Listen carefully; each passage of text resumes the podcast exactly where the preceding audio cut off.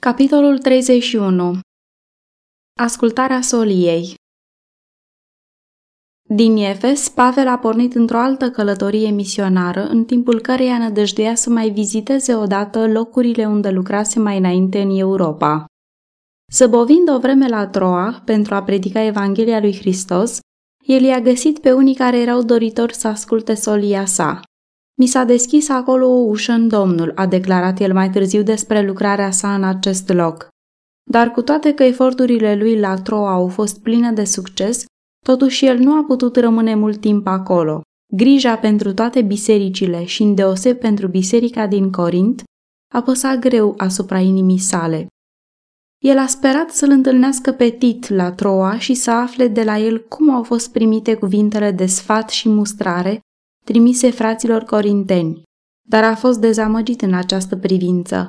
Cu privire la această experiență, el a scris, N-am avut liniște în duhul meu, fiindcă n-am găsit pe fratele meu Tit. De aceea el a părăsit Troa și a trecut dincolo în Macedonia, unde la Filip l-a întâlnit pe Timotei. În timpul acesta de adâncă îngrijorare cu privire la biserica din Corint, Pavel nădăjduia că va fi mai bine, totuși uneori simțăminte de profundă tristețe aveau să se abată asupra sufletului său, temându-se ca nu cumva sfaturile și mustrările sale să fi fost greșit înțelese. Trupul nostru n-a avut nicio odihnă, scria el mai târziu. Am fost necăjit în toate chipurile, de afară lupte, dinăuntru temeri. Dar Dumnezeu care îi mângâie pe cei smeriți ne-a mângâiat prin venirea lui Tit. Acest sol credincios a adus vestea îmbucurătoare că o minunată schimbare avusese loc în mijlocul credincioșilor corinteni. Mulți luaseră la inimă învățăturile cuprinse în epistola lui Pavel și s-au pocăit de păcatele lor. Viața lor nu mai era o ocară pentru creștinătate, ci din potrivă exercita o puternică influență în favoarea unei evlavii practice. Plin de bucurie, apostolul a trimis o altă epistolă credincioșilor corinteni, exprimându-și bucuria inimii ca urmare a lucrării săvârșite în ei.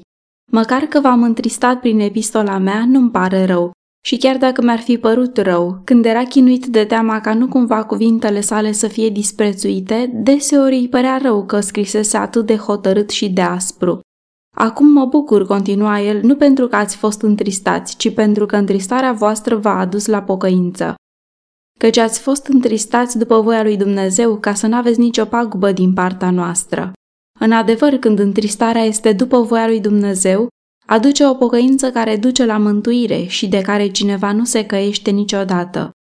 Pocăința care este produsă prin influența Harului Divin asupra inimii va conduce la mărturisirea și părăsirea păcatului. Acestea erau roadele care, declara apostolul, fusese văzute în viața credincioșilor corinteni, ce frământare a trezit în voi și ce cuvinte de dezvinovățire, ce frică, ce dorință aprinsă, ce râvnă.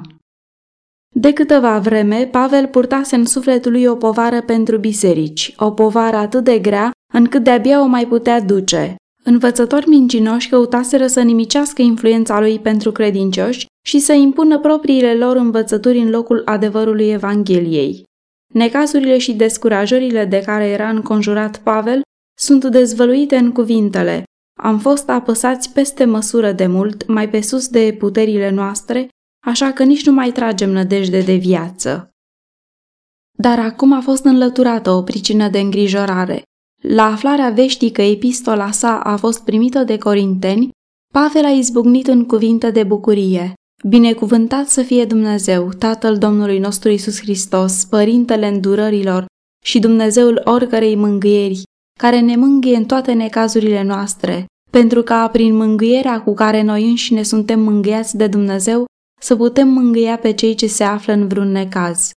Căci după cum avem parte din belșug de suferințele lui Hristos, tot așa prin Hristos avem parte și de mângâiere. Așa că dacă suntem în necaz, suntem pentru mângâierea și mântuirea voastră. Dacă suntem mângâiați, suntem pentru mângâierea voastră, care se află prin faptul că răbdați aceleași suferințe ca și noi. Și nădejdea noastră pentru voi este neclintită, pentru că știm că dacă aveți parte de suferințe, aveți parte și de mângâiere. Exprimându-și bucuria din pricina reconvertirii lor, cum și a creșterii lor în har, Pavel i-a atribuit lui Dumnezeu toată lauda pentru această schimbare a inimii și a vieții. Mulțumiri fie aduse lui Dumnezeu, exclama el, care ne poartă totdeauna cu carul lui de biruință în Hristos și care răspândește prin noi în orice loc mireasma cunoștinței lui. În adevăr, noi suntem înaintea lui Dumnezeu o mireasmă a lui Hristos printre cei ce sunt pe calea mântuirii și printre cei ce sunt pe calea pierzării. În vremea aceea se obișnuia ca un general biruitor în luptă să aducă împreună cu sine la întoarcerea sa un șir de prizonieri. În asemenea ocazii se rânduiau purtători de tămâie și în timp ce oștirea mărșăluia triumfătoare spre casă, mirosul acela plăcut era pentru prizonierii sortiți morții o mireasmă spre moarte, arătând că se apropia vremea executării lor. Pentru acei prizonieri care găsiseră îngăduință înaintea celor care îi prinseseră și a căror viață urma să fie cruțată, el alcătuia o mireasmă spre viață, prin aceea că le arăta că eliberarea lor se apropia.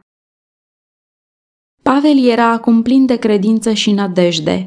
El simțea că satana nu avea să biruie asupra lucrării lui Dumnezeu din Corint și în cuvinte de laudă își exprima recunoștința inimii sale.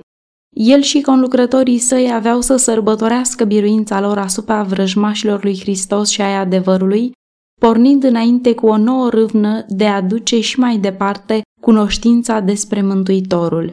Asemenea tămâii, mirosul cel plăcut al Evangheliei avea să fie împrăștiat în lumea întreagă. Pentru cei care l-ar fi primit pe Hristos, solia avea să fie o mireasmă de viață spre viață, dar pentru cei care aveau să stăruie în necredință, ea avea să fie o mireasmă de moarte spre moarte. Dându-și seama de măreția lucrării, Pavel exclamă, Cine este de ajuns pentru aceste lucruri? Cine este în stare să predice astfel pe Hristos, încât vrăjmașii săi să nu aibă niciun motiv întemeiat ca să disprețuiască pe sol sau solia pe care el o aduce? Pavel dorea să imprime în credincioși răspunderea solemne a slujirii Evangheliei. Credincioșia în predicarea cuvântului unită cu o viață curată și statornică, este singura cale prin care străduințele slujitorilor Evangheliei pot fi bine primite de Dumnezeu și de folos sufletelor. Slujitorii de azi, copleșiți de simțământul măreției acestei lucrări, pot foarte bine exclama împreună cu apostolul, Cine este de ajuns pentru aceste lucruri? Erau și dintre aceia care îl învinuiseră pe Pavel că, scriind prima sa epistolă, s-ar fi lăudat pe sine. Apostolul se referă acum la aceasta întrebându-i pe membrii bisericii dacă așa judecă ei motivele sale. Începem noi iarăși să ne lăudăm singuri, întreabă el, sau nu cumva avem trebuință ca unii de epistole de laudă către noi sau de la voi? Credincioșii care plecau într-un loc nou duceau deseori cu ei scrisori de recomandație din partea bisericii din care făcuseră parte mai înainte. Însă lucrătorii conducători, întemeietorii acestor biserici, nu aveau nevoie de asemenea recomandări. Credincioșii corinteni care fuseseră conduși de la închinarea la idol la credința Evangheliei erau ei înșiși toată recomandarea de care avea nevoie Pavel. Primirea adevărului de către ei și reforma săvârșită în viața lor dădeau o elocventă mărturie despre credincioșia lucrării sale și despre autoritatea de a da sfaturi, mustrări și îndemnuri ca slujitor al lui Hristos. Pavel îi considera pe frații corinteni ca fiind mărturia lui. Voi sunteți epistola noastră, spunea, scrisă în inimile noastre, cunoscută și citită de toți oamenii. Voi sunteți arătați ca fiind epistola lui Hristos, scrisă de noi ca slujitori al lui, nu cu cerneală, ci cu Duhul Dumnezeului celui viu, nu pe niște table de piatră, ci pe niște table care sunt inimi de carne. Convertirea păcătoșilor și sfințirea lor prin adevăr este dovada cea mai puternică pe care un slujitor al Evangheliei o poate avea, că Dumnezeu l-a chemat la slujire. Dovada apostoliei sale este scrisă în inimile celor convertiți, și despre ea dă mărturie viața lor reînnoită. Hristos este în ei nădejdea slavei. Un slujitor al Evangheliei este foarte mult întărit prin aceste confirmări ale slujirii sale. Astăzi, slujitorii lui Hristos trebuie să aibă aceeași mărturie ca și aceea pe care a dat-o biserica din Corint despre lucrarea lui Pavel. Dar, deși în acest veac sunt mulți predicatori, Este o mare lipsă de slujitori ai Evangheliei, destoinici și sfinți, oameni plini de iubirea care sălășluia în inima lui Hristos. Mândria, încrederea în sine, iubirea de lume, găsirea de greșeli, amărăciunea, invidia sunt roade aduse de mulți dintre cei care pretind a avea religia lui Hristos. Viața lor în contrast izbitor cu viața Mântuitorului dă deseori o tristă mărturie despre caracterul lucrării de slujire prin care ei au fost convertiți. Un om nu poate avea o mai mare cinste decât aceea de a fi primit de Dumnezeu ca un destoinic slujitor al Evangheliei. Însă aceia pe care Domnul îi binecuvintează cu putere și succes în lucrarea sa nu se mândresc. Ei recunosc de plina lor dependență de el, recunoscând că în ei înșiși nu au nicio putere.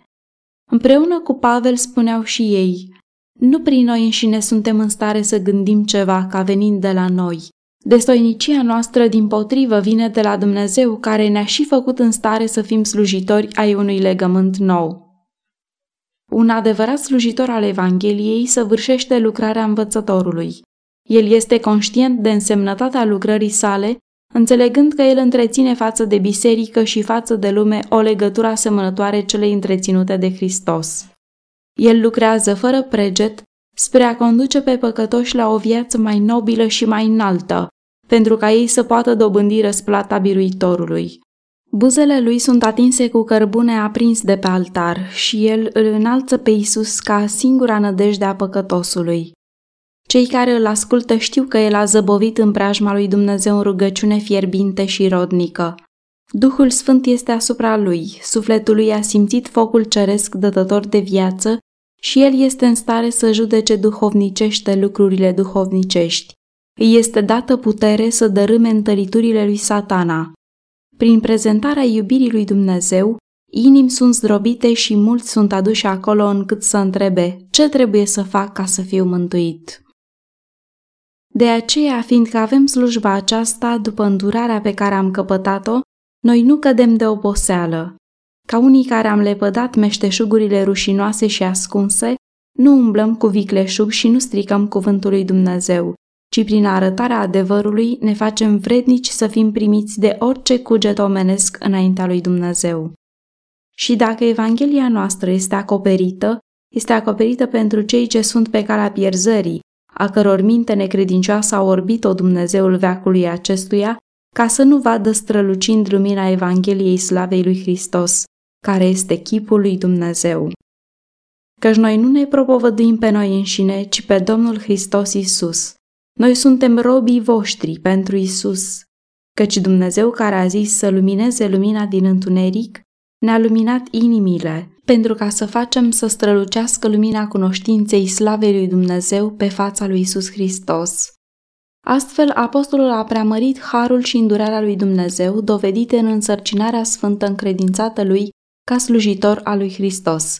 Prin îndurarea îmbelșugată a lui Dumnezeu, atât el cât și frații săi au fost sprijiniți în greutăți, necazuri și primejdii, ei nu și-au potrivit credința și învățătura pentru a satisface dorințele ascultătorilor lor și nici nu au ținut ascunse adevărurile de seamă în ce privește mântuirea, cu scopul de a face propovăduirea lor mai atrăgătoare. Ei prezentaseră adevărul în simplitate și claritate, rugându-se ca sufletele să se convingă și să se convertească. Și ei s-au străduit să aducă purtarea lor în armonie cu învățătura lor, pentru ca adevărul prezentat să se poată recomanda singur conștiinței fiecărui om. Comoara aceasta, a continuat apostolul, o purtăm în niște vase de lut pentru ca această putere nemaipomenită să fie de la Dumnezeu și nu de la noi.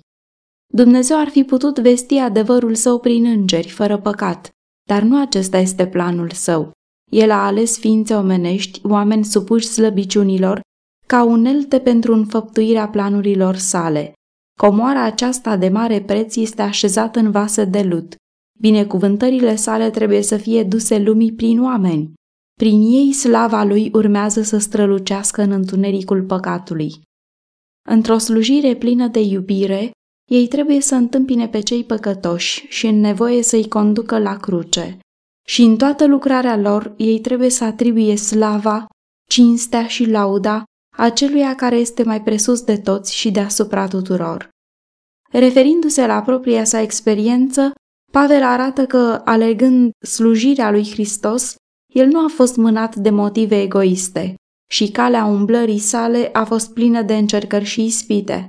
Suntem încolțiți în toate chipurile, scria el, dar nu la strâmtorare, în grea cumpănă, dar nu deznădăjduiți, prigoniți, dar nu părăsiți, trântiți jos, dar nu omorâți. Purtăm totdeauna cu noi în trupul nostru omorârea Domnului Isus, pentru ca și viața lui Isus să se arate în trupul nostru. Pavel le-a reamintit fraților săi că el și tovarășii lui sunt continuu în primejdie în calitate de sole ai lui Hristos. Greutățile pe care le îndurau le istoveau puterile. Noi cei vii, scria el, totdeauna suntem dați la moarte din pricina lui Isus, pentru ca și viața lui Isus să se arate în trupul nostru muritor. Astfel că în noi lucrează moartea, iar în voi viața. Suferind fizic prin lipsuri și osteneală, acești slujitori ai lui Hristos se asemănau morții sale, dar ceea ce lucra moartea în ei aducea viață și sănătate spirituală corintenilor, care prin credința în adevăr erau făcuți părtași ai vieții veșnice. Având în vedere aceasta, urmașii lui Isus trebuie să aibă grijă să nu sporească prin neglijență și nemulțumire poverile și încercările lucrătorilor. Fiindcă avem același duh de credință, continuă Pavel, Potrivit cu ceea ce este scris, am crezut, de aceea am vorbit și noi credem și de aceea vorbim. De plin convins de realitatea adevărului încredințat lui, nimic nu-l putea face pe Pavel să mânuiască în chip amăgitor cuvântului Dumnezeu sau să ascundă convingerile sufletului său. El nu voia să cumpere bogăție, cinste sau plăceri cu prețul conformării cu părerile lumii.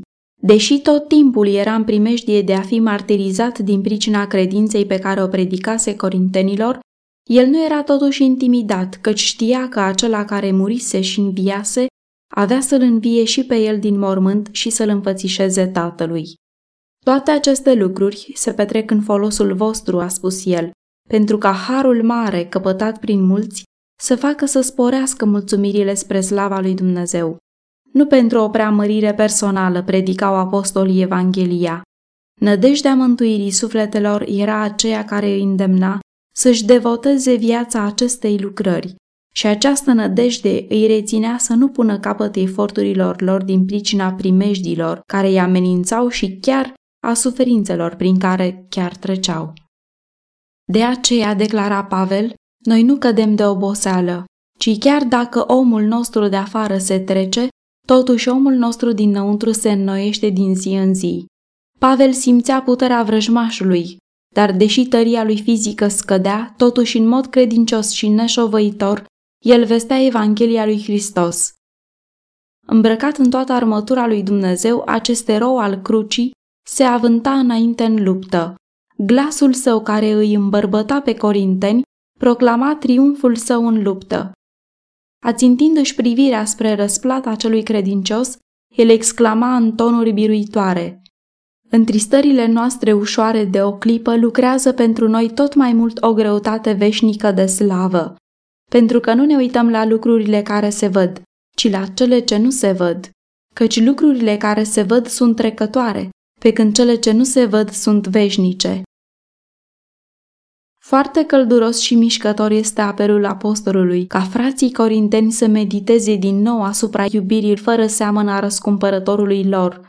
Cunoașteți harul Domnului nostru Isus Hristos, scria el. El măcar că era bogat s-a făcut sărac pentru voi, pentru ca prin sărăcia lui voi să vă îmbogățiți. Voi cunoașteți înălțimea de unde a coborât, adâncul umilinței în care s-a plecat. Odată intrat pe calea lepădării de sine și a sacrificiului, el nu s-a abătut de pe ea până când și-a dat viața. Pentru el nu a fost nicio clipă de odihnă între tron și cruce.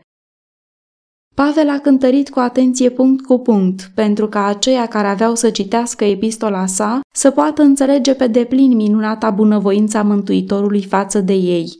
Prezentându-l pe Hristos așa cum era, când, fiind deopotrivă cu Dumnezeu, primea împreună cu el închinarea îngerilor, Apostolul l-a urmărit până ce a ajuns la cele mai profunde adâncimi ale umilinței. Pavel era convins că dacă ei ar putea fi aduși să înțeleagă sacrificiul uimitor făcut de maestatea cerului, atunci orice egoism ar fi izgonit din viața lor. El a arătat cum Fiul lui Dumnezeu renunțase de bunăvoie la slava sa, supunându-se condițiilor naturii omenești, și apoi se umilise ca un serv, fiind ascultător până la moarte și încă moartă de cruce. Filipeni 2 cu 8 pentru a putea ridica pe omul căzut din decădere la nădejde, la bucurie și la cer. Când studiem caracterul divin în lumina crucii, vedem îndurare, blândețe și iertare amestecate cu nepărtinire și dreptate. Noi vedem în mijlocul tronului pe cineva care poartă pe mâini, picioare și coastă semnele suferinței îndurate pentru a împăca pe om cu Dumnezeu. Vedem un tată nemărginit locuind într-o lumină de neapropiat și totuși primindu-ne la sine prin meritele fiului său. Norul răzbunării care anunța numai nenorocire și deznădejde, în lumina reflectată de la cruce, dezvăluie mesajul lui Dumnezeu. Trăiește, păcătosule, trăiește! Voi, suflete credincioase, pocăite, trăiți! Am plătit un preț de răscumpărare. Contemplându-L pe Hristos, noi zăbovim pe țărmul unei iubiri de nemăsurat. Ne străduim să vorbim despre această iubire, dar cuvintele ne lipsesc. Cugetăm asupra vieții sale pe pământ, asupra sacrificiului său pentru noi, asupra lucrării sale în ceruri ca mijlocitorul nostru, cum și asupra locașurilor pe care el le pregătește pentru cei care îl iubesc. Și nu putem decât să exclamăm, O, înălțimea și adâncul iubirii lui Hristos! Dragostea nu stă în faptul că noi l-am iubit pe Dumnezeu, ci în faptul că El ne-a iubit pe noi și a trimis pe Fiul Său ca jertfă de ispășire pentru păcatele noastre. Vedeți ce dragoste ne-a arătat Tatăl să ne numim copii ai lui Dumnezeu. 1 Ioan 4 cu 10 și 3 cu 1. În fiecare ucenic adevărat, această iubire, asemenea focului sacru, arde pe altarul inimii, Iubirea lui Dumnezeu a fost descoperită prin Hristos pe pământ. Aici trebuie ca ei, copiii săi, să dea pe față această iubire printr-o viață nepătată. În felul acesta păcătoșii vor fi călăuziți la cruce spre a privi pe mielul lui Dumnezeu.